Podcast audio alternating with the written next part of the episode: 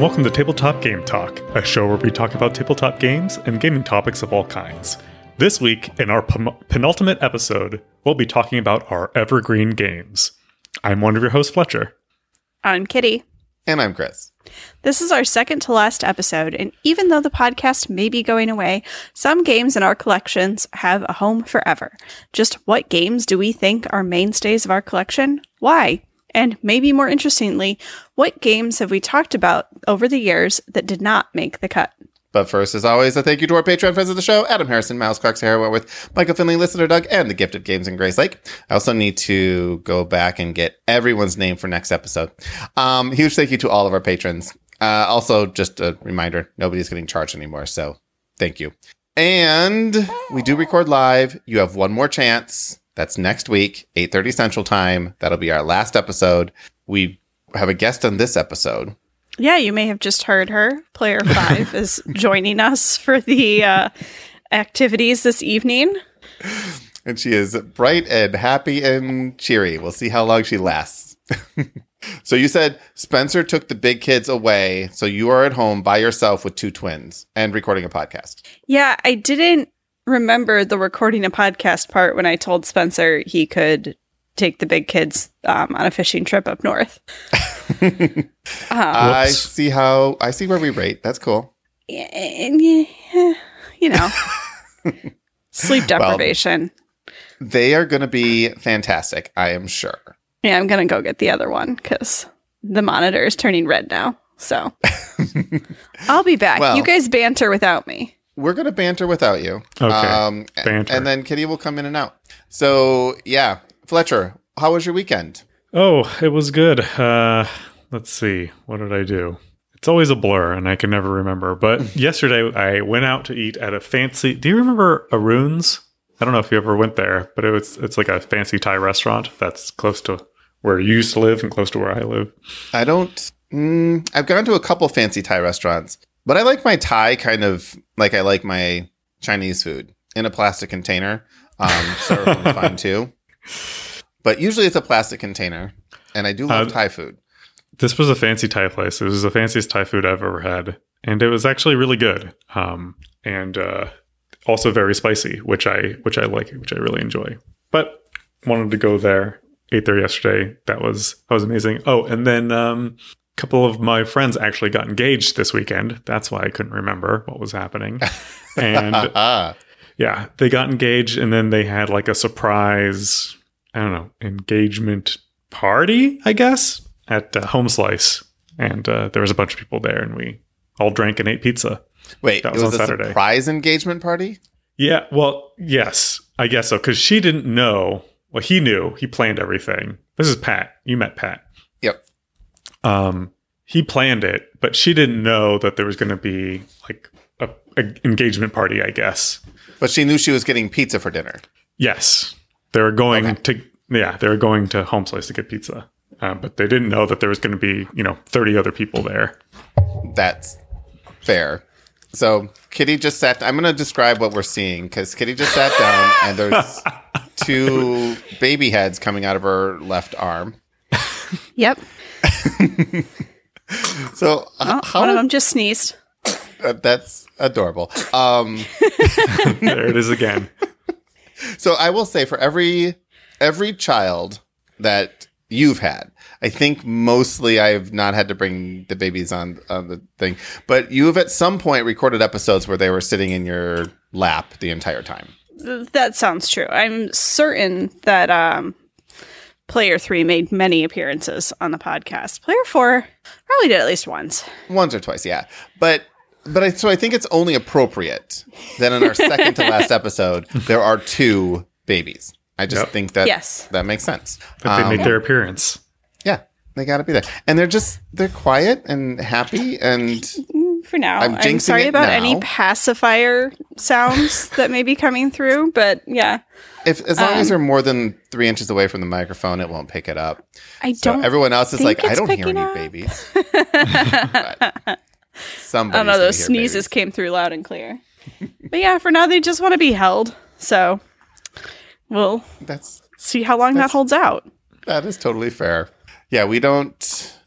Well, Becca's in the tantrum age range, which I still don't think they're tantrums, but tonight was pretty bad where she we turned the TV off because it was time for bath and she just decided to sit on the floor and scream.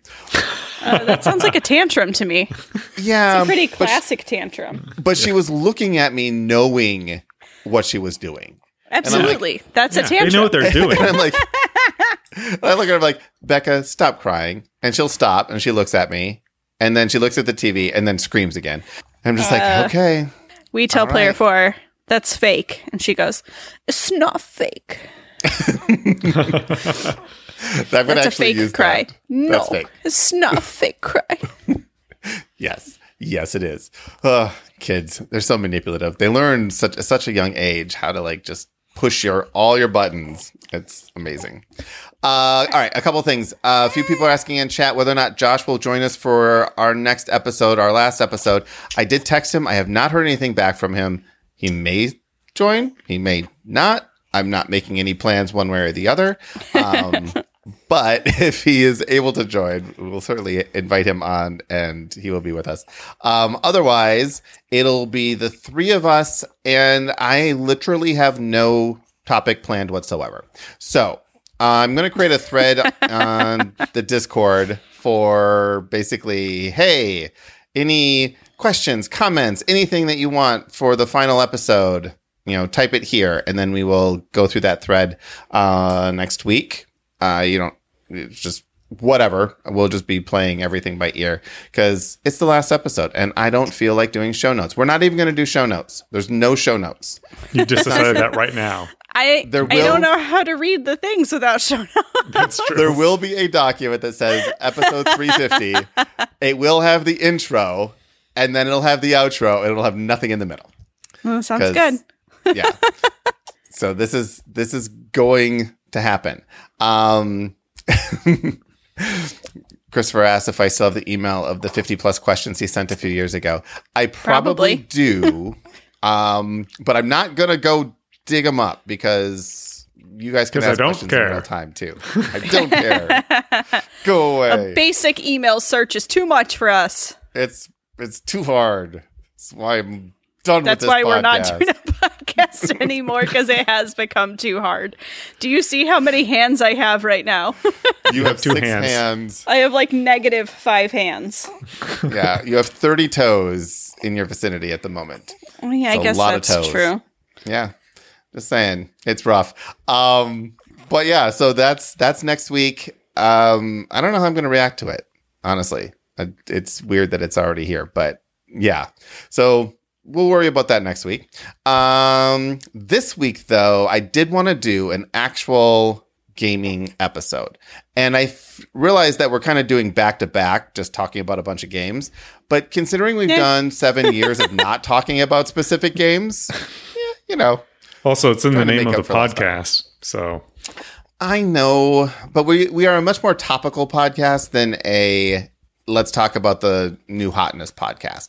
And intentionally, we've always been that intentionally because uh, it's hard to keep up with the new hotness if it's not your full time job. So I'm not going to try to be the dice tower because all they do all week long is play games, and I don't play games all week long. I play enough, but not nearly as much as they are.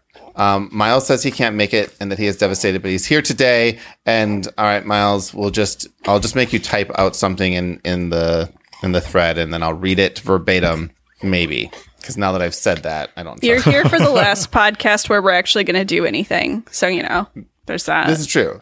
Yeah, next week we're just gonna. Yeah, there's nothing. That's nothing's gonna happen. Um, so let's just jump right into this because I'm wondering if you guys. I, I'm I'm using the term evergreen games, and I may not be using it exactly correctly. This is typically a term that's used by like publishers for games that they can continually print and resell. Wingspan, but for Scythe- our collection, actually, we're applying yeah. it to a personal collection. yeah, Exactly. These are games that we can't imagine not being in our stock. I guess is how you uh, associate that with the publisher. If we And were publishers, this is what we would keep publishing. Exactly. And I will say this was actually fun to do because I've been trying to like cull the collection down to X number of games, and that's hard. See, I looked at this list and I was like, I made this list and I'm like, yeah, I'm just gonna get rid of the rest of my games. Yeah, that's that's kind of what I did. I'm like, oh yeah, I- these are the ones that I want to have, and the other ones, like, they're basically all on the chopping block now. And Yeah, Chris 'cause I was berated like- me ahead of time because he was like, Fletcher, you didn't do your homework. And I'm like, Chris, I only have 11 games in my closet. Like, Nine of what do you your want me to do? That is my list. Yeah. No, a lot of people's evergreen games are like Monopoly. Sorry. Like they're the they're the ones clue. They're they're the ones sitting at the top of the closet. Um and they just stay around because, you know, what else are you gonna do with them? But no, I agree. Like after I made this list, I'm like, oh, okay. So why do I have any of these other games? Because I this was the whole what's that person that you really like? Where does this bring me joy? Marie Kondo. Marie Kondo. Yeah. That's that's what this was, where it's like I, I looked at these games, I'm like, do I ever imagine myself Does getting this rid of this? spark joy? And if I said no, I'm like, all right, it's on the list. And there were so many games where I'm like, I like this game, but I do see myself getting rid of it. And it was kind of a I, I recommend everybody do this because it's just interesting. Take a look at your collection and say, I will never get rid of that game. And just move that to the top of the list. And then you'll find that unless you're Fletcher, you've got like a bunch of games that you're like, huh, Why do I have these? Why do I have Yeah. this game? This Yep. didn't make the cut, so why is it here? Yep. All right. So, what are your guys's um, like criteria for a game that you want to keep forever? And we'll start with you, Fletcher, because you have you know your criteria. I believe is it's currently in my closet. But is there anything else besides that? Um, yeah, I would say that it needs to be a pretty popular game that makes it to the table frequently. Um, so whether or not you know I uh, play it a lot is a big deciding factor. Okay, I would say. that's fair. That was not necessarily for me. The amount of times it hits the table was not like a top criteria. I would say probably in relation is it is a game I know well enough where when it hits the table, I don't have to relearn the rules. So I've played it enough to Right. know. That's the what I kind of mean. Like I know the rules of all of my games pretty well, and I could teach them. Or like most people have probably played some of these games, so uh, they might already be familiar with the rules too. All right, Kitty. What is what were one of your or a couple of your criteria for like? yes, this is one I want. well, I created kind of categories for um the the games that I'm keeping here. So there's like I guess for my like obvious choices, like these are the games. Like it's just like I always want to play this game. If somebody says let's play a game, I'm like, okay, how about one of these four? Yep. And those ones just like automatically made the list. I know what those are. I didn't have to think about them. And then basically I just like looked at my I sat and looked at my game shelf and went like like if I was in a really low key house fire, which ones am I grabbing? all like, you know pets, the house all pets and humans up. are already outside. Right? but you have a few minutes. It's yeah. It's not like, you know, totally on fire yet. I feel safe, but the house is going to burn down. I don't know what scenario this is that I've created, but And But that also, is all what the it important was. documents are already gone too. Yeah. Oh, we've we've got a fireproof safe. I don't have to worry about that. That's fine. I've got my, you know, passport, birth certificates, those things. Um, and apparently, the next on my criteria was um, board games. So yeah, I, I've saved everything else out of my house. This is where I'm at. Now I need a fireproof. I think I think that's just safe. called uh, pasta on the stove. All right, all right. Um, what about some things that disqualified a game? And I'll give an example. So, like um, Pandemic Legacy Season One, fantastic game, great memories, Mm-hmm. but not qualified. Like I don't need it anymore. we already played it. Yeah, it's yes, been done. That was the same for me. Any legacy games, even if we're like in the midst of it, doesn't count as an evergreen game because There's an end. there's an end. Yep. Fletcher, So is it's anything not like evergreen. it's not evergreen. Anything It's that you rule out, like this was a game that I can't imagine keeping for whatever reason. Uh, I mean, I did put on my list as a probably not game as Jaws of the Lion because even though I haven't finished playing it yet and I'm having fun playing it, um, once I finish it, I can't imagine bringing it back to play again. Now, um, chat's chat's making it real by like, yeah, and there was this fire at my in-laws' house, and I lost all these games due to water damage. I'm like, okay, uh, we are talking hypothetical, and any similarity with real-world decisions is purely coincidental, or whatever the disclaimer is. Um, also, I guess that's not- Terrence makes a good point that a flood would be a better. Uh, it's a Yeah. slow impending disaster Yeah. that I What could game- grab my games. What games am I games are you saving from from my flood? yeah. also devastating. Not quite as bad as fire, but it can be pretty bad depending on what's there. Yeah, for me, it was like basically anything I've played once and said, all right, that's pretty good, and would play again, but can't imagine like going to that. That is like it can be the, the best game ever. And still, if I can't imagine going back to it again, I'm like, yeah, that's probably not going to stick around. It has to be something I want to play multiple times and potentially multiple times in a row. So, yeah. All right. Interrupted by earthquake. Fire during a flood that was interrupted by earthquake after a hurricane. All right, chat's got dark. Let's talk about games. now, I split these up into a couple categories, and Kitty, I saw that you actually both of you guys kind of uh, followed suit. And for the obvious ones, these are ones that we've talked about so much, it's not worth rehashing, besides saying these are on my list. And for me, there's five of them. Marvel United, because I have everything. The game is fun. it's I'm like painting. I'm a third of the way through painting them. Like there's it's just something about that game that's like simple, easy, fun, open to everybody. Love it. Um, Cthulhu Death May Die. Love it. Scenario based, not a big commitment, but this epic stuff. Both of these are the only Cool Mini or Not games on my list. Uh, Too Many Bones, because I've spent too many bones on this game, and therefore it will always exist. Uh, it also has a nice little carrying case. Arkham Horror, the card game, for basically the same reason. I have everything in multiple copies, and it is a great game. It is a mini campaign game. Um, all four of those are co op games, and they're the only co op games, mm, probably the only co op games on my list. And then the last one is Valer's like, you can't even destroy too many bones, so that would survive a flood, which is true.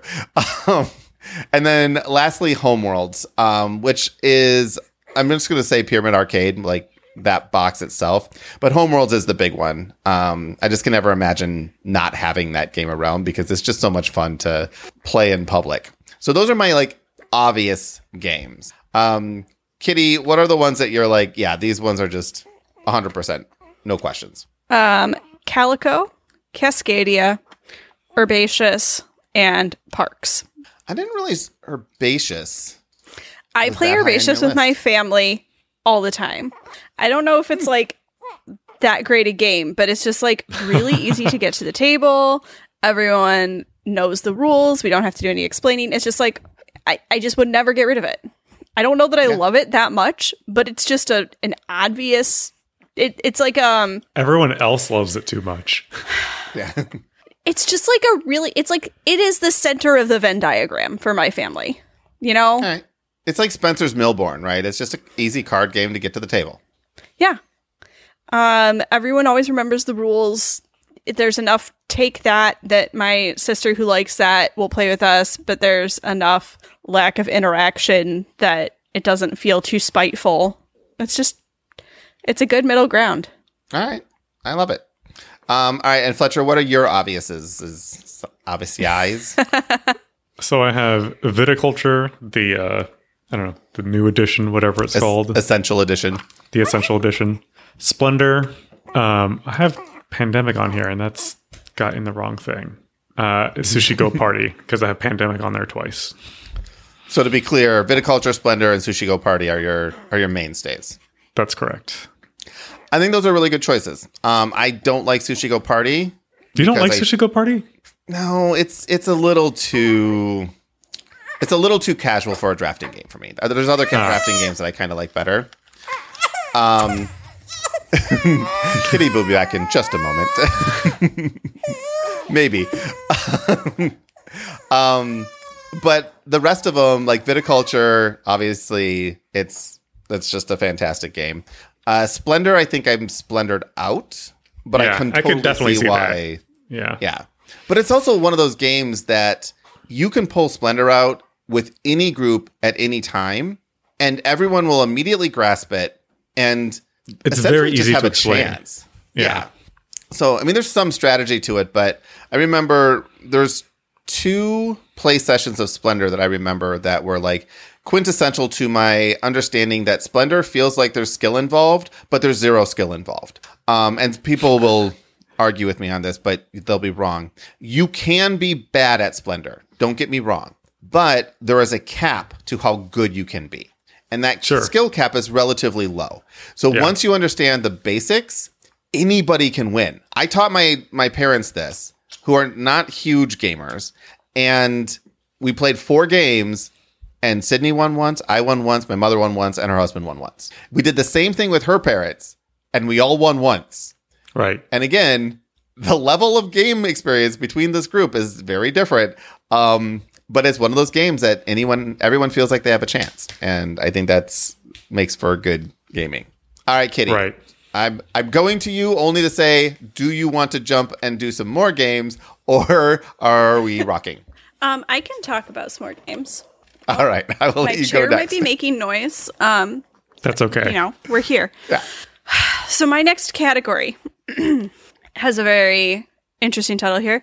This is games I wish I played more often. Even though they don't see much table time, you can pry them out of my cold dead fingers. That's fair. I love it, and I'd like these selections. Go.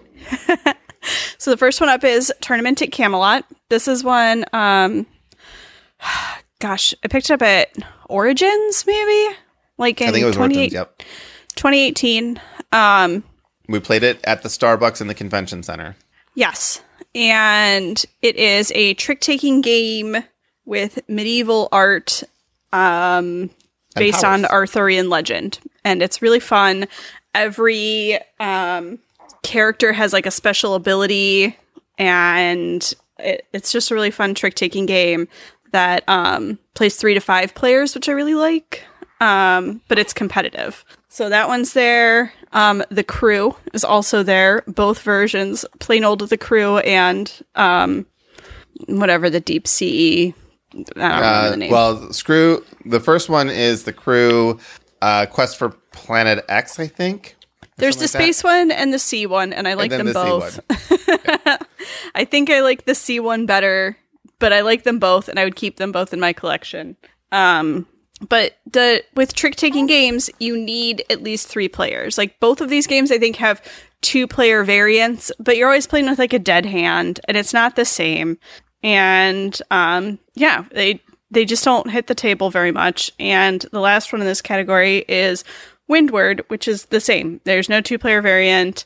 Um, n- none of these games appeal to my family members who play games with me. So, like the last category, um, I can get my mom, my brother, uh, my sister to join in, play those games pretty easy. Um, if I have friends over, they might go for one of these games, but it's probably easier to get one of that first category to the table. Um, but I love these games, and they shall never leave my collection. And whenever I get the chance, I am going to make people play with me. I have a few games that are kind of in a similar vein where they're just too good not to have, uh, but they don't hit the table that often. um, and I will say they're they're like the most epic of the games that are on my list. So War of the Ring, uh, which is a very long, you know, based on Game of or based on Lord of the Rings, and Star Wars Rebellion. Um, in my mind, they're essentially the same game, even though they're completely different. But the feeling you get is this epic saga based on these IPs. It's a And- good versus evil battle of two asymmetric powers. Yep. And they're and they're both two player games that take anywhere from three to six hours to play. And then the other one I would I would put on this list too that is on my list and legit is uh Xia, which I have not played in a long, long time. It's literally a roll and move. Um kind of. The expansion kind of uh, takes out the roll and move randomness of it. But mostly this is a sp- uh, a space pick up and deliver. It doesn't hit the table that often. It's an okay two player game, but it's better at higher player counts. But it's always going to exist in my collection because it's just every time I play it, I love it. So those are me. Um, Fletcher, what are your like games that do you have games that you just want to play more often or do you not have this category?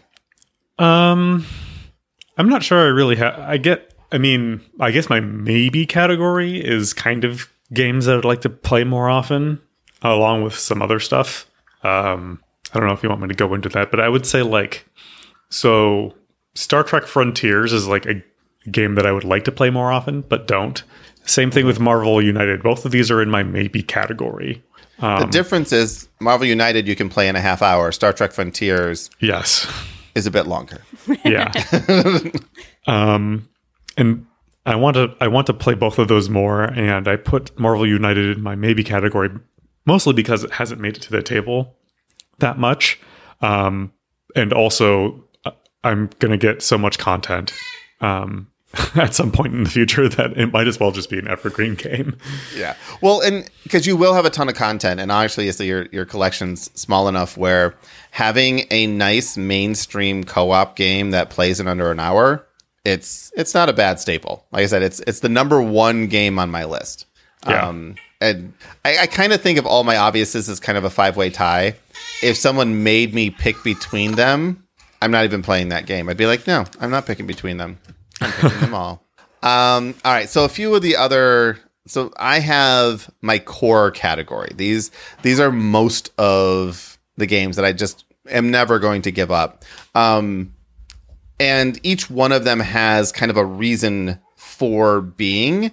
In and the way I kind of did this and I've done this before we did a top 10 list and the way I did the top 10 list was essentially like in my top 10 I wanted the best of class of each types of things. So this is similar in that way but there's no you know specific order to this or anything like that. It's just these games all fill a role and are games that I would play essentially anytime anyone wanted to.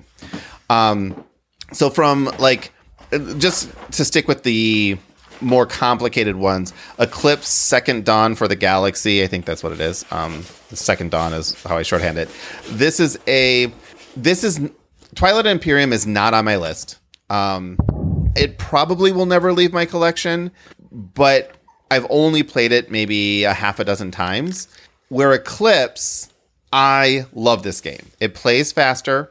It's a little less diplomacy, but more tech and you know customizing your ship. Um, and they're still like flying around space and shooting at things and objectives and stuff. I love this game. I don't play it nearly as much as I'd want to, but it is just it's just so good. Especially the the second edition, which is what Second Dawn is.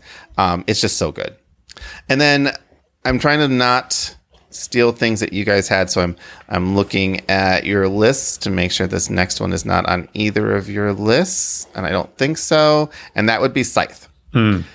That would be on This to me- Spencer's list if he had a list. It's it's so good. It and the thing is, I was trying to It's fine. classify it, and I ended up putting the classification as just unique. It is action selection. It is engine building. It is territory control. It is resource management. It is like a little bit of discovery to it. Um, there is. It's not really victory points, but there's goals. Like there's something about Scythe that just nothing else has ever been able to fill that type of game. And therefore, I can't imagine it going away. Plus, I haven't even played any of the Rise of Fenris expansion, which turns it into like a campaign game with tons of ad- added modules that you can mix in there. Like, there's just so much life left in this game. I can never imagine getting rid of it. So that's that's one of my main cores, and then another one which almost made the obvious category but didn't quite, and that's Great Western Trail. Um, and I tried to give this one a classification too, and I failed. But then I occurred to me that I'm just going to call this Euro game. So this is my this is my Euro game. Um, there's a plenty of Euro games on this list, but that one is just like the quintessential Euro game as far as it's it's concerned. Now this is first edition that I own. I might at some point in the future replace it with second edition, um, but I still count that as you know being an evergreen game. It's just whether or not I have first or second edition. All right, Kitty, you have a couple other things here. I think I think let's do your two player games. So these are my two player games that Spencer enjoys playing with me. So they're always easy to get to the table. We play these all the time. Um, they always go with us on vacation when it's just us going on a trip. These come, and that is the Fox in the Forest and Odin's Ravens.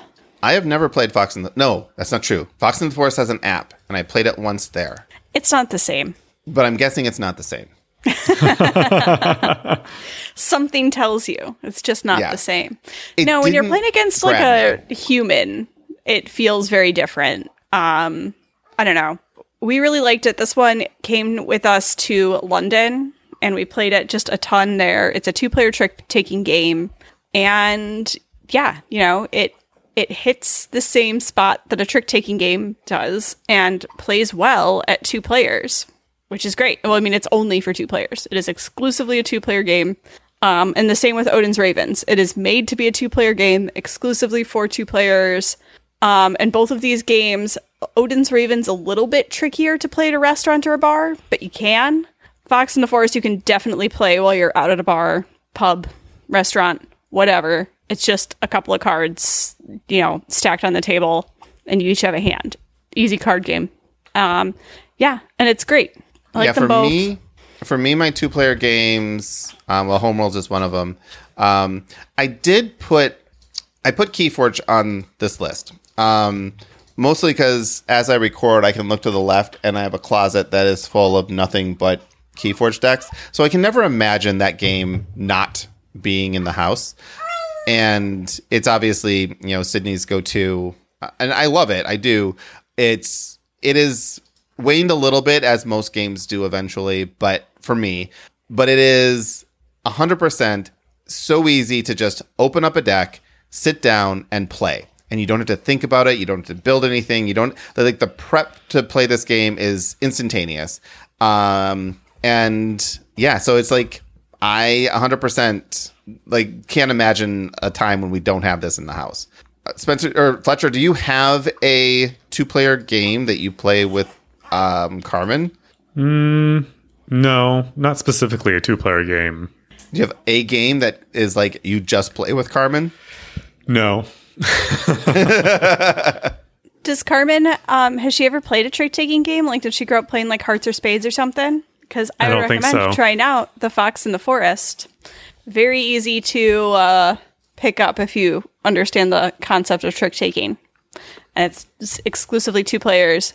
Um, I guess me and Spencer like it a lot because we're pretty evenly matched in it, and I feel like maybe if one of you is bigger gamer than the other, it might not be as big a hit because it can feel like I always lose this game.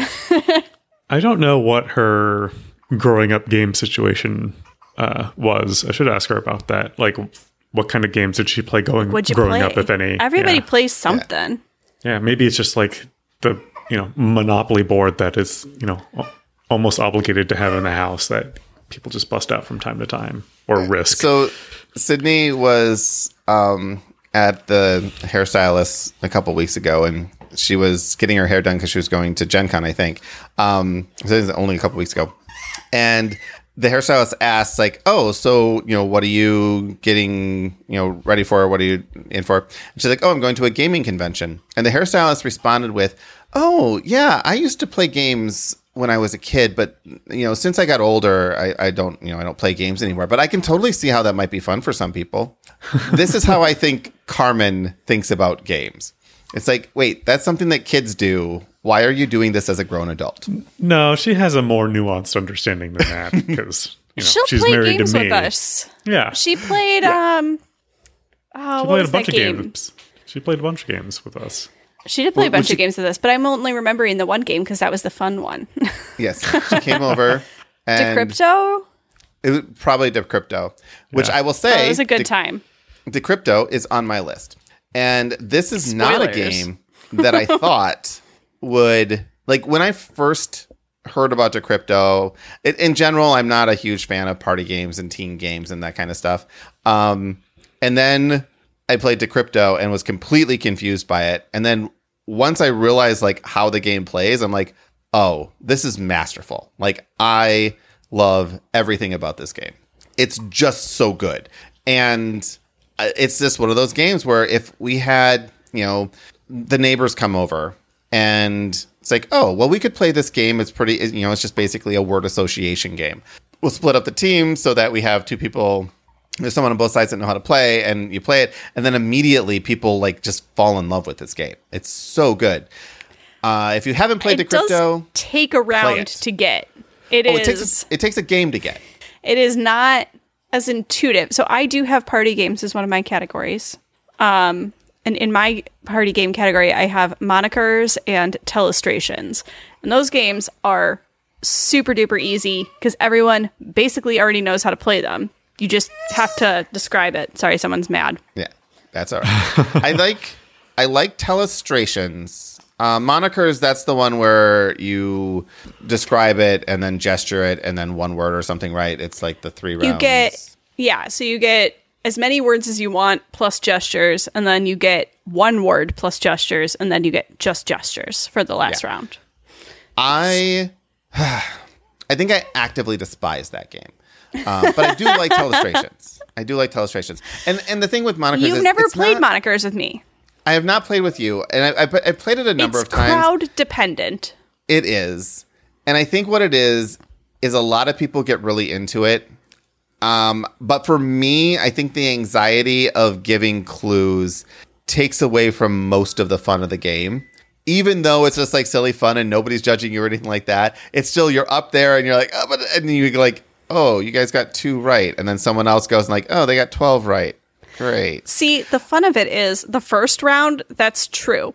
But what I love about it is that a lot of times what is the struggle in the first round becomes the really easy clue in the third round.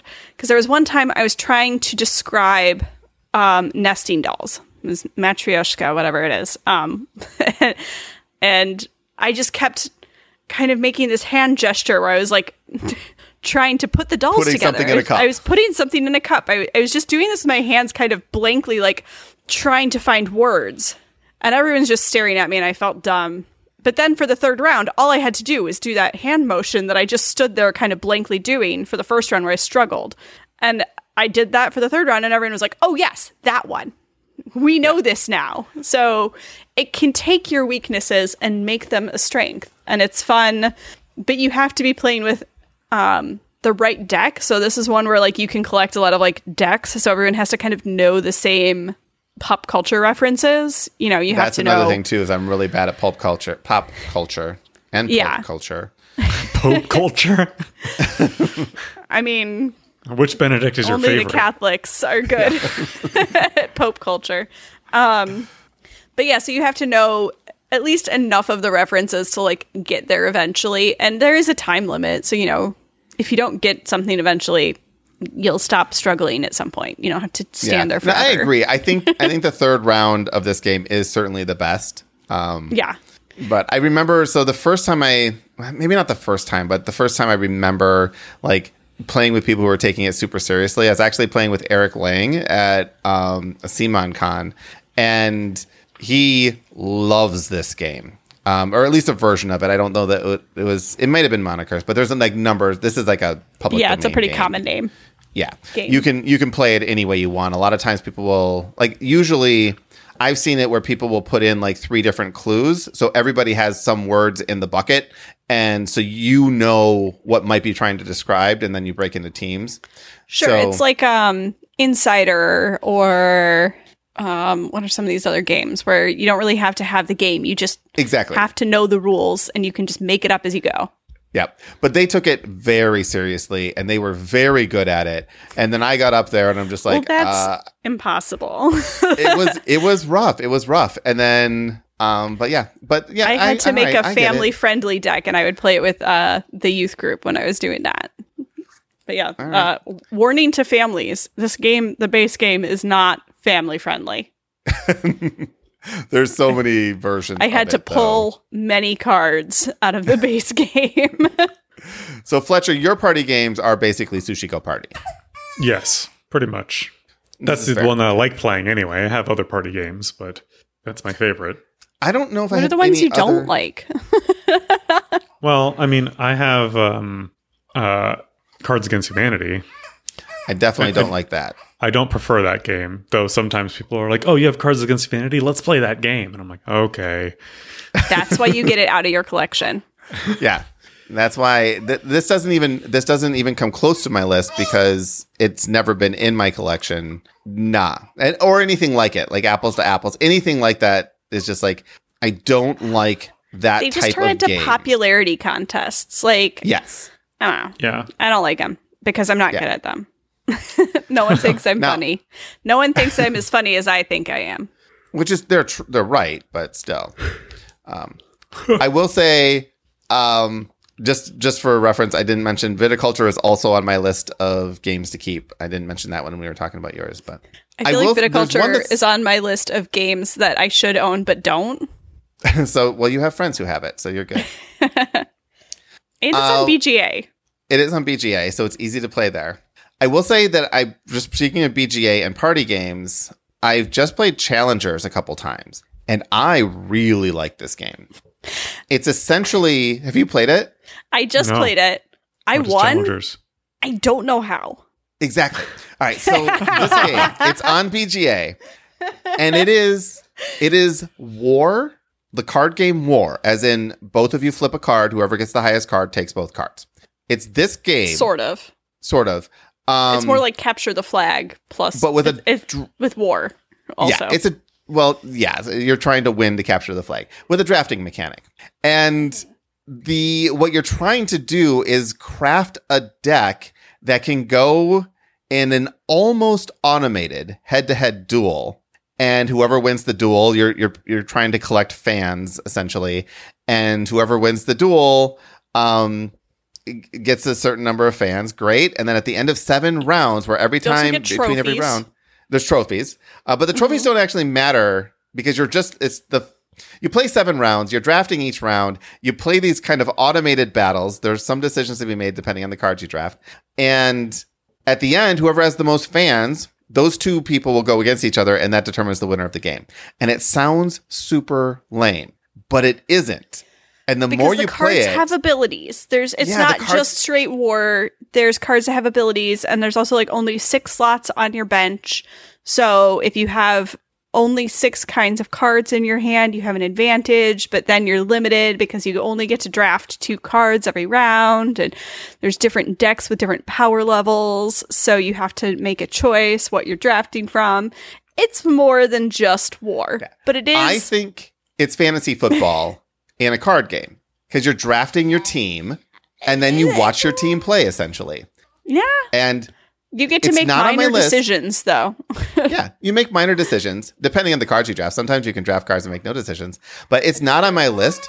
But it has the potential. I don't own it physically. I'm going to pick it up physically. It has the potential of making this list because it's another one that could be a party game with it. It plays up to eight. Um, I think you could even play more because after the dra- the drafting is a solo experience. You're not. It's not a pass draft or anything like that. Yeah, And then- it's just draw so many cards, keep two. Right. And you and you battle against one other person. So it's not like you can have as many people as you want. You just pair off and then the people with the most fans battle. But anyway, um that's sort of a tangent. My other game that's is really on this list, and I'm gonna say two of them right now because they're they kind of fill similar roles, but I they're very different feeling, and that's Gizmos, which I've talked about a zillion times as an engine builder. And I lied, this is a CMON game, so that's another CMON game on my list.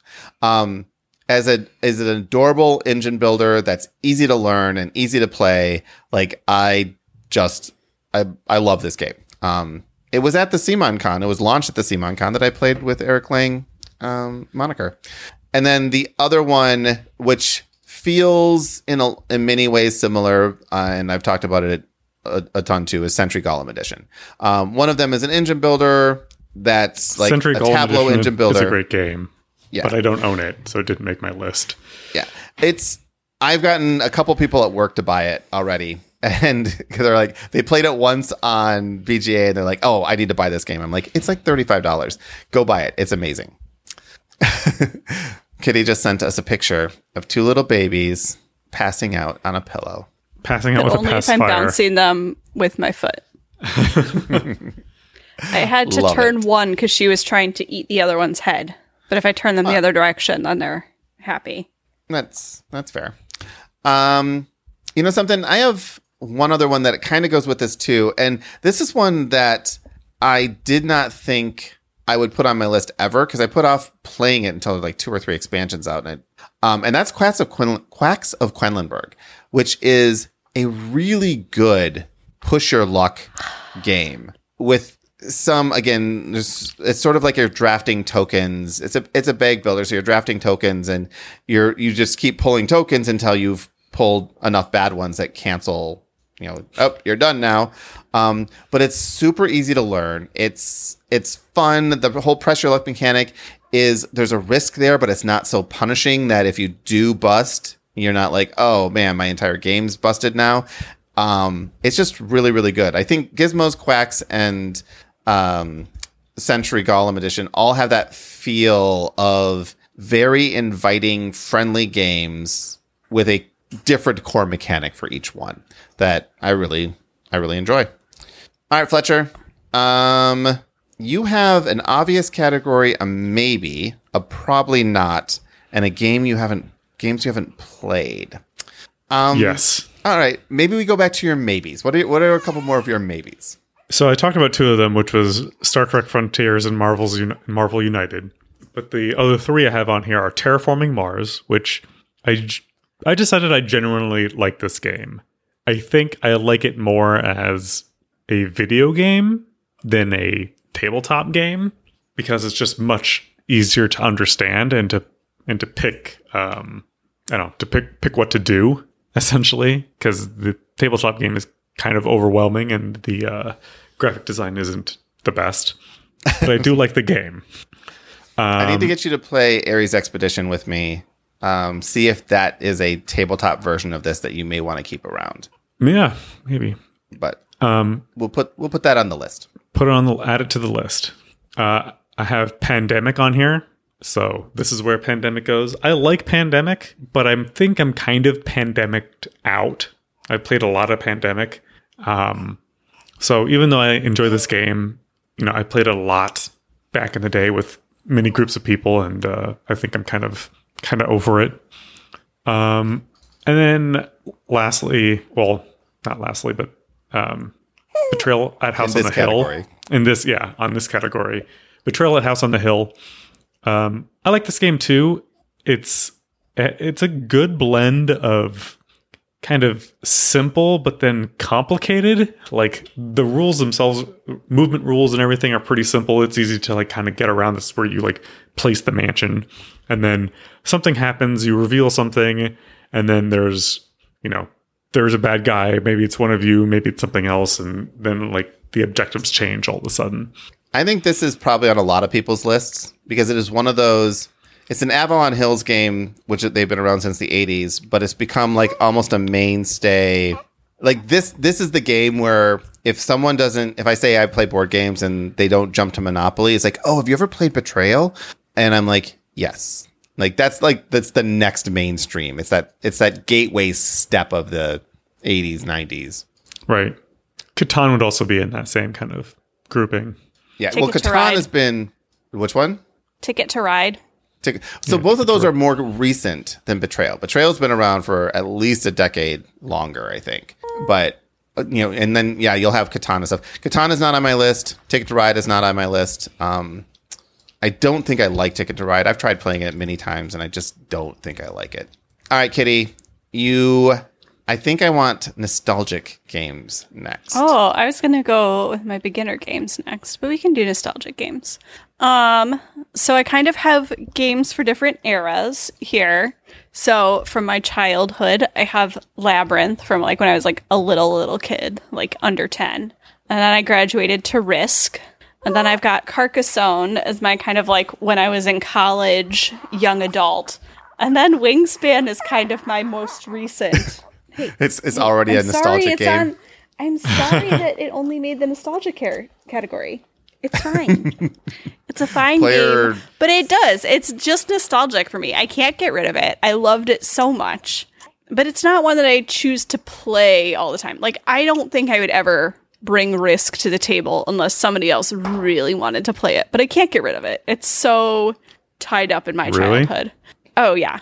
I like risk is Thanksgiving to me. Thanksgiving my cousin Josh would Risk. come down uh like the Wednesday before and we'd set up a game of risk and we would just play that same game of risk Wednesday night, Thursday morning, break for dinner on Thursday, finish up on Friday, maybe.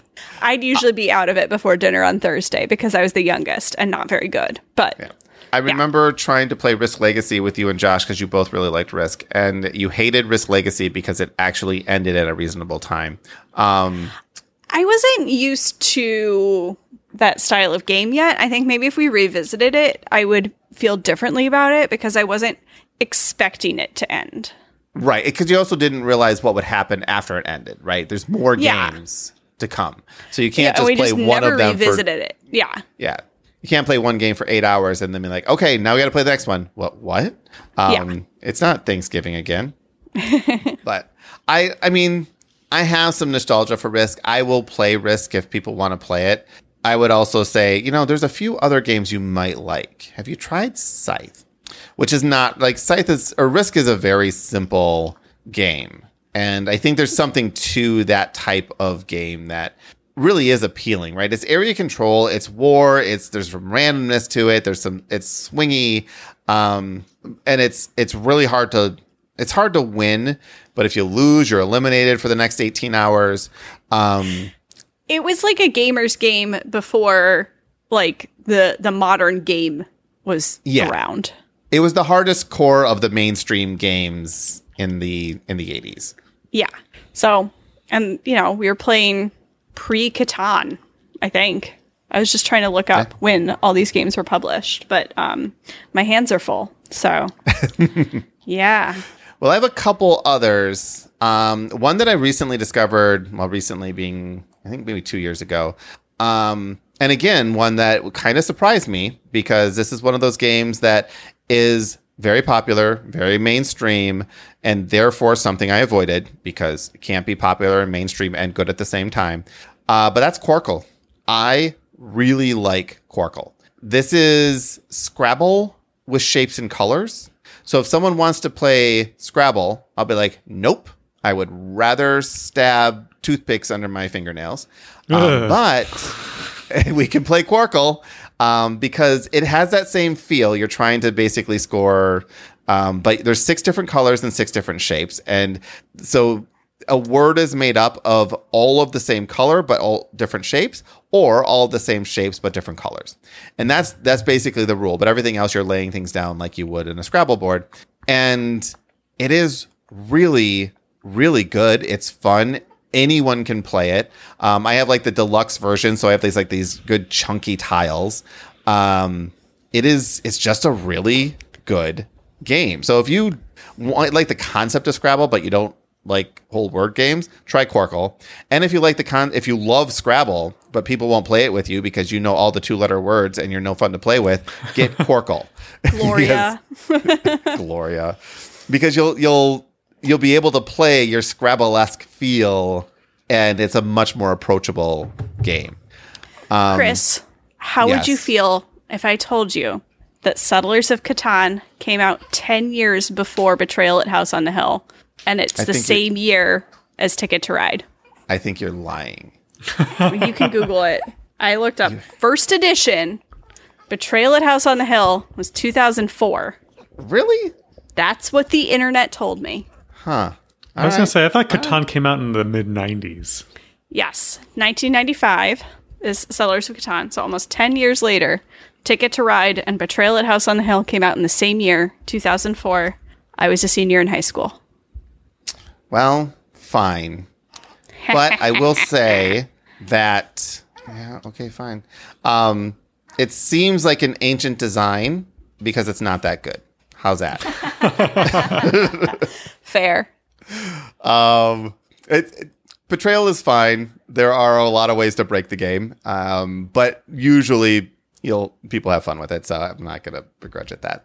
Uh, another game I put on here though, and I don't even know how to how to. Uh, so it, this isn't a specific game, but I was just gonna put Dungeons and Dragons, and then I'm like, well, maybe, but I can see myself not playing Fifth Edition especially when sixth edition comes out. But I still have fourth edition in my collection, and first and second and third. So maybe And it would always be there. and Path. Well, no, I got rid of all my Pathfinder stuff actually. What? I know Shocking. all of it. Yep. Um, so I just put on here. There will always be a role playing game in my collection. Most likely Dungeons and Dragons or Savage Worlds because those are the two systems that I really that are currently still being supported that I like. But like the problem why putting a role playing game on a list like this, like a specific one, is when the support ends for a specific game, so does my loyalty. So as long as they keep making books, I will keep playing. But if they stop, then I will switch to something else that's being actively supported. But I can't imagine a time where there's not a role playing game in my collection at some point. So just throwing that one out there. All right, Fletcher, what else do you have? Anything else you want to mention that you want to keep? And then we'll go into the I don't like these games, even though I w- I don't imagine keeping these games, even though I once liked them.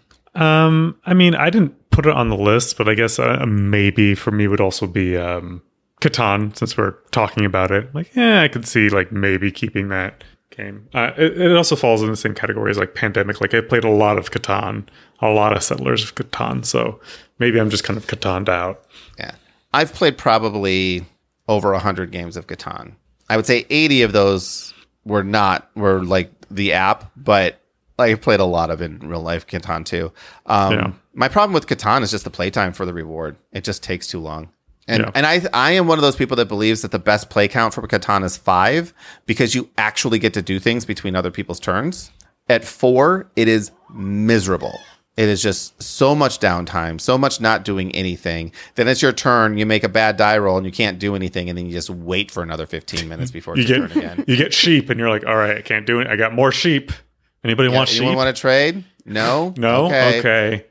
Yeah. Um, Catan has huge problems though, but at five players it helps because everyone can between everyone's turn you get to um, spend goods, so it it picks it up and it like reduces the downtime drastically, which is ironic because five players has far less downtime than four players. I think that rule should just be for every player count. Um, but yeah, that's my big problem with Catan. It's like it's like uh the time is just not worth the payoff. All right, Kitty, what are your other games? Uh, my last category of games is games that maybe I've kind of played out, but are so good to teach people a category of games. Like they're kind of beginner games, is what I've named it. So, Pandemic, because I also don't have another good, like, cooperative game in my collection. And maybe I need to, like, upgrade my cooperative game. Maybe that I'm seeing a hole in my collection here. Um, but You it's really nice. More Marvel United. I don't like it that much. I have it in my collection. You left me a copy, and I, did. just I don't like it. Maybe I need to just play more, but um, it did not strike Play my it again, and fancy. you'll I like- learn to love it. It doesn't feel as puzzly as Pandemic, and I know there's other games that have that same feel that fit in this um, cooperative game category. I like the puzzly aspect of it. I like thinking it out. I like discussing options with people. What are you seeing that I'm not seeing? How can we work together to solve this kind of stuff? Um, I think it's really fun to play with people who haven't played a lot of, you know, hobby board games because you're on the same team. You're working together. It's um you you don't feel like, "Oh, when we when I win, it feels bad because I'm teaching you this brand new skill and you're bad at it. So I just won because, you know, and it, it feels bad for everyone. So Yeah, that's I- why I like Pandemic for beginners. I, I honestly think that Pandemic is a very good co-op introduction, right? Yeah. Because uh, to your point, you, I mean, you're, it's the co-op factor. You're still playing together as versus whatever, but it's also relatively easy to see what's going on. And when something happens, it's like, okay, I didn't have any control over that, so I couldn't have made the right, like the Yeah. exact right decision because we're still playing probabilities. I say the difference between it and Marvel United is, and it, this does take a few plays to to come out. And if we lived closer, you'd play more Marvel United with me. But Marvel United is far more puzzly because all of the information is essentially on the board, except for one card flip. But you have a lot more there. So with Pandemic, because there's more information hidden from you, I think it's an easier game to get into and not like micromanage the situation. Where with Marvel United, I don't need to play with other people. I can just play the game by myself and tell you like this is what we should do because it's this is likely what the villain's going to end up doing. So we need to do this and stop that and do here. And it's a puzzle. Um, with Pandemic, it's probabilities. You know, should we save Paris? Ah, it's unlikely that Paris is going to get hit. We definitely need to save Paris. Eh, Paris is overrated. And then my other then game you're- on here is Yep. Azul. and Azul is really great. I really like it as a game, but honestly, I'd rather be playing um, Calico. And it kind of fills the same niche for me, but Calico, there's a lot to hold on to when you're playing that game. There's a lot of moving parts, there's a lot to think about. Whereas Azul, it's much easier. Like, you match the tile to the colors on your board. It's not any more complicated. Like there's, you know, more strategy and stuff to that. But like with Calico, you're looking at like I have three different tiles that are giving me three different ways to score and I have to keep patterns and colors in mind and I also have these other ways to score and also there's the buttons and it's it's much more point salady and harder to see who's doing what and who's winning and feeling like you're doing a good job. Yeah. I mean, I like Azul. I've never owned it. I will play it whenever anyone wants to play it. Um, but I don't I don't think I would ever own it. I would pull out, you know, probably Century or Gizmos first. Probably Century for for like an Azul level game. It's, It's- usually yeah. Century. And like Splendor was something I thought about too for this category, but like, eh, I prefer Azul. I think Azul has the same simplicity of Splendor as far as the rules are concerned, but more meat at the scoring. Uh, but the problem is the meat of scoring is intimidating to people because for some reason it's actually hard to explain how Azul scores. It shouldn't be, but it is. so like Yeah, but I feel Splendor, like after you score, you score the first round. With Splendor, you can just like lose really Yeah. badly and not And know not that know you've why. lost really badly until the end. Yeah. Um, but after the first round of Azul, you count up those points and you see like, oh, somebody put these three in a row and they've got five points. I only have these three separate. I only got three points. You know, so now I know like, oh, I have to be watching for the groupings. This is, you know, in each round, you watch everyone else's score, you see what they're doing at their boards. It's much easier to see what's happening as the game is going on. yeah. Yeah. Well, I have a few games in my maybe category. Um, a few that, well, one that no one's ever heard of, which is Dinogenics, which is a uh, basically a Jurassic Park board game. Now, this this came out around the same time, like three or four other Jurassic Park style board games came out. This is the one I happen to back on Kickstarter. I've played it a couple times. A friend of mine really likes it. I keep it basically because she's not a big gamer, and when she comes over, she'll play this one. So I'm like, all right, um, I will keep it, and I, I don't foresee getting rid of it because it's valueless and uh, it it does everything. It's like a great Jurassic Park game. Um, Mind Management is on my list. It's a maybe, but it's a likely because it's a hidden movement game. I don't have any other hidden movement games on my list, and I really like the simplicity and speed that this game can play at. Um, I also have the crew on here. Uh, the reason why it's in the maybe category is because we have played it so much that it might like I can't imagine removing it because it's so such a small box game. But we played it so much, um, and I can imagine other something else might replace it if another co-op trick taker came out, um, but maybe not. See, And then I like it for like to introduce people to the concept of co-op trick taker is like, oh, I'd play with other people, but like I'm not going to play with you and Sydney again. No, we played No, it so much, it. right? There's, and We- there's so many other games that we can play. yeah, like we beat both of them and then played it some more after that. Yeah, So the next two are on here. They're kind of similar, and it's like which one wins, and that's BattleTech and Car Wars. Um, I can't again. I can't imagine getting rid of either of them, but I could see it happening if you know neither of my kids decided that they liked any kind of tabletop miniature games. Uh, you know, because then I just really look at it and it's like, well, if I had good kids that would play these games with me, so if I get rid of them, then you know I won't dislike my kids as much. Um, and then I threw out a few card games that I have like all of, And again, there are games like you know, so uh, Star Wars, the living card game, Game of Thrones, the living card game. Both of them are dead. They're like not necessarily dead, but they've completed, so they're not making anything more. I have everything, and I'm like, well, what am I do with these? Maybe at some point these might be played again, maybe not.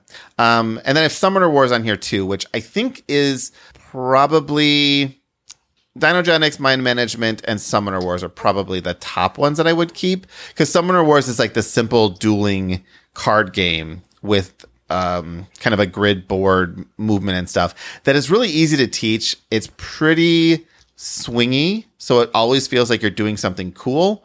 Um, there is a lot that like there's a lot of strategy. Like the skill cap for this game is pretty high, but the entry level is really low, so it it would make for a fun, you know, just kind of a dueling card game. But yeah, so like I said, I own all of them, so I'm like, eh, I I just don't know. I don't know if I'd ever get rid of it since I own all of it, and it's hard to get rid of literally probably over a thousand dollars on for Car Wars, Star Wars, Game of Thrones. I think each of them is, you know, once all is said and done, the value of those are well, the, the cost of them was pretty darn high for what I have. So I don't see myself just getting rid of it willy nilly.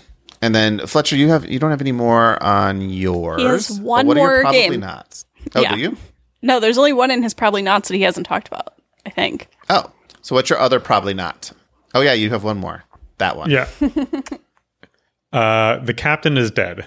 Um, I, it's not that I don't like this game. It's just, uh, Is it that it's impossible to win? yeah, that was my question. Was like, I because I was thinking about Pandemic, and I was like, what's a game that has like the same cooperative feel as Pandemic, but maybe like is a step up. But like, and this game came to mind. However, it's impossible. Uh, is that why you gave it away to me? And I've played it a number of times, and I've I don't think I've ever managed to beat this game. It, yeah, I agree. I think honestly, I think this is why I gave it away too, is because the concept is fantastic. It's a Oh, great yeah. concept. Yeah, It's a I great like the setting. concept. Yeah. The so only for those time who I don't think I won, we accidentally cheated. Yeah. So for those who don't know, it's it's basically Star Trek. The captain's dead, so you're playing the different crew members, and there's constantly something going wrong with the ship, and you're trying to fix it, and you're trying to essentially escape, and it's just overwhelmingly difficult. You can't win. Yeah. So like you'd have you have to kind of house rule it to make it easier. Um if you want a, like a co-op that you can win. Like I think co-op should be winnable 70% of the time. Like that's that's kind of my thing. Even like 50-50, I'd I'd get on board with. I'd settle for 50-50. right? um but you shouldn't like every single time you play it's like, "Oh, we've gotten to turn 2 and we're dead now." Like I've literally lost at like turn 3 and captain is dead on a regular basis. It is that punishing. And Mm-hmm. it's just like you you have to do all of these things. There's never enough time.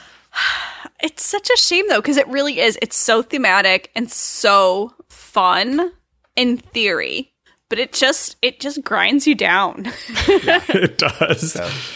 I I agree with this. Like it, it There's could be another like a- a catastrophe. like, come on, every man Yeah. for themselves. We're just go to the escape pods and leave. They just need to make an ex- and there's two expansions to this, two standalone expansions to this. Um, they just need to make an expansion that makes the game easier. Yeah. the captain is paralyzed. Yeah.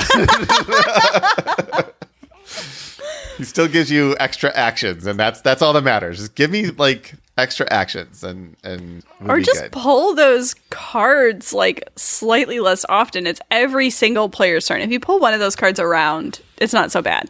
Every single turn. Yeah. Oh, Yeah. Punishing. It's rough. Um, I do like the game though. Like I really do like the game. Also, like that. Uh, Terrence's reaction to our description of this game is, "Ooh, I should introduce this to my game group." Do you not Yep. like them, Terrence? This The will get them captain is dead, but we didn't like him very much anyway. um, yeah. So I don't know the stuff that is definitely not on my list. Uh, I mentioned at the top any any campaign game. Um, most Marvel games most games that just take up so much space that if I'm not playing them, not Marvel games, um, CMON games, because I own a lot of CMON games and I've gone all in on a lot of those CMON games. And if I were just to get rid of those, I think I could like have a third kit. I'd have the space for it. Um, there's just But so, you'd end up with twins, much. so it wouldn't work and anyway. I would end, yeah, and then I'd have to. Uh, no, I can't do that. Um, but I have like four versions of Zombicide. Um, I just got the Masters of the Universe game, which is really good. Massive Darkness 2, which is really good. Blood Rage, which I mean, it's it was good, but It's then it kind of plays itself out. Um, Ankh and Rising Sun, like I love Rising Sun, but it's a three player plus game, and there's like you know, it's just the gameplay style that I don't have the group to play with. Ankh is a is a good two player game, but it sucks at every other player count. Um, yeah, fight me, I'll fight you on that one. Um, it's it's just there's there's so much content. I think, and honestly, seven uh, seventh continent falls in this too. Games that just have so much content that I'm never going to get through it are more likely to get cut than games that have content that I actually want to play. Like uh, Marvel United, all of the content is viable. I may not play against every single villain, play every single hero, but having them, it's like they're viable. They're interchangeable. It's not like I'm missing something by not playing, you know, Captain Marvel or something. But with this stuff that just has endless amounts of stuff, I'm at a fatigue where I'm like, I just I want to get rid of it. I want it to go away. Um, Bloodborne's another one, another CMON game. So at some point, I turn from like, oh, I want, I want, I want, to I look at it and I'm just like, I'm angry. I have that. what has become of me? I don't know. I don't know. You actually discussed Marie Kondo in not like deriding her today. So, you know, I'm not sure who you are or what you've done with Chris. I'm I, I'm just saying it like when you just limit it to you are either never allowed to get rid of this or you have to get rid of it. It, it makes it easier to make that decision on a lot of these cases. On a lot of these. See, things. I still think you're you're not seeing what the the magic of this exercise was because it's not about what do you want to get rid of. It's about what do you want to keep. What is sparking joy? It is Yeah. it is and then once you see like oh these are the things that I want, these are the things that I love, these are the things I want to keep, everything else loses its shine. like Christopher's oh yeah, like- I can get rid of that because it's not the thing that I love. And yeah, there are things that, you know, you have to keep because, you know, nostalgia. toilet paper doesn't spark joy, but you need true. it. I mean, the opposite of not having toilet paper definitely does not spark joy. So right. yeah. Christopher's like, our little Chris is growing up. It took me 350 episodes. But I mean, it has been a journey. Over the last seven years, it's been a journey. And to, I want to buy every game and, and just read the in, instruction book. So that's where I started. I buy games just so I can read the rules. Um, to, okay, I bought it so I can play it once and I've never played it again. To, I bought it and it's probably still in shrink, so I have to give it away. I mean, she agrees with me. Um, Her sister dropped her pacifier on her head. She's fine. it happens. But now I'm just like, I want games that I want to get to the table. Like I want to play the games I have. And that's that's where I'm at right now is I want to play the games I have until I'm so sick of them that okay, now I can find the next game. And a lot of it has to do with like when I made this list, it's each one of these fills a specific niche. And you know, the closest ones here that maybe I could be forced to pick is between War of the Rings and Star Wars Rebellion, but still both of those feel so different um, that I still I can't imagine getting rid of either of them, and I would still play either either of them anytime. So yeah, um, this was a great exercise for me. I don't know, Fletcher. Like I said, you just glanced at your game collection and Wrote it all down. I wrote it down. um, but I, I yeah, I recommend everyone just take a look. Say, do I imagine staying keeping with this forever? You can do that with relationships too. Like if you're dating someone and you can't look at that person and say, you know something, I can imagine keeping this person forever. Hmm. then you Sorry, probably don't need Spencer. them. You don't spark joy anymore. yeah, you're done. It's good. You're over. You left me here. Two babies. I mean, sure, I agreed to it, but Yeah. I mean, he, he took the other two, so I guess it's, it's true. even. And the dog. yeah. It's almost like you have a day off. What are you complaining about? I only have two newborns. Yeah. Yeah, so That's simple. it's not like they can go anywhere. No, they're stuck. it's true. They are still like, man, if I had two six month olds that were crawling, pff, no. yeah. No, this They're age, still they're in the like, not if I set them down and I walk away and I come back, they'll still be there in the I think you exact same spot. Yep. Put them in a cage. I actually All have one of those. That would be useful. Let's end this episode the same way we always have, and maybe the last time we end it this way, honestly, Not with a um, bang, but with a whimper. with a whimper. Two little baby whimpers. Tabletop Game Talk is a proud member of the Dice Tower Network. We have a Discord. You can join us there to continue the conversation and be part of our live recordings. It's also where you'll find an endless stream of games you can play with us and other listeners on BGA. Links are in the show notes, or you can go to tabletopgametalk.com to find out more. Reminder Hosting- if you want to add something to next episode, go to Discord and there will be a thread um, in one of the threads um, somewhere. Cool. I haven't decided where yet. Cool story. Hosting fees and giveaways have been sponsored by our patrons. Adam Harrison, Miles Clark, Sahara Wentworth, Michael Finley, Listener Doug, The Gifted Games, Jason Strong, John Lewis, Joe Hoover, Emil Jiljam, Danita Hersey, Jim Conrad, Lightning Steve, Gary Bunker, Peter Fleming, Andrew Fayash, John Williams, Sir Sully, Matthew Droke, Timothy, Paul Rummer, Nicholas Lotz, Weatherman Keefe, Leanne Verholst, Stephen Judd, Marina Stevens, Ben Gary, Sean Peck, Michael Yanikowski, Jeremy Fisher, Christopher Dong, Terrence Miltner, Richard Jossie, Tolkien Fan Forever, Stephen Falcon, Joe Romero, Old Sci-Fi, aka Tim, David Radke, Brian Arnold, Courtney Falk, Ryan Ellett, Dan Seed, Darren McClellan, David Garner, Jesse Wheeler, Charles Pearson, Agnes Toth, Ron Nelson, Aaron Moore, Don Gilstrap, Glenn Cotter, Eric Solander, Adrian Dong, Eric Huffman, Jason Rodney, Jerry Wong, Sean P. Kelly, Krista Keel, Monica Wichman, and Michael27. Until next week, where we'll talk to you for one more time. Keep playing games and having fun.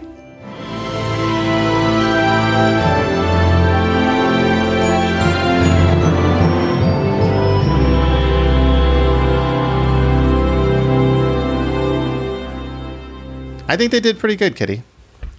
I think eh. they're replacing us. Yeah. they are the future of this podcast. It's basically what Chris says anyway.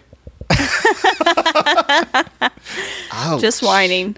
It's you're not wrong, but ouch.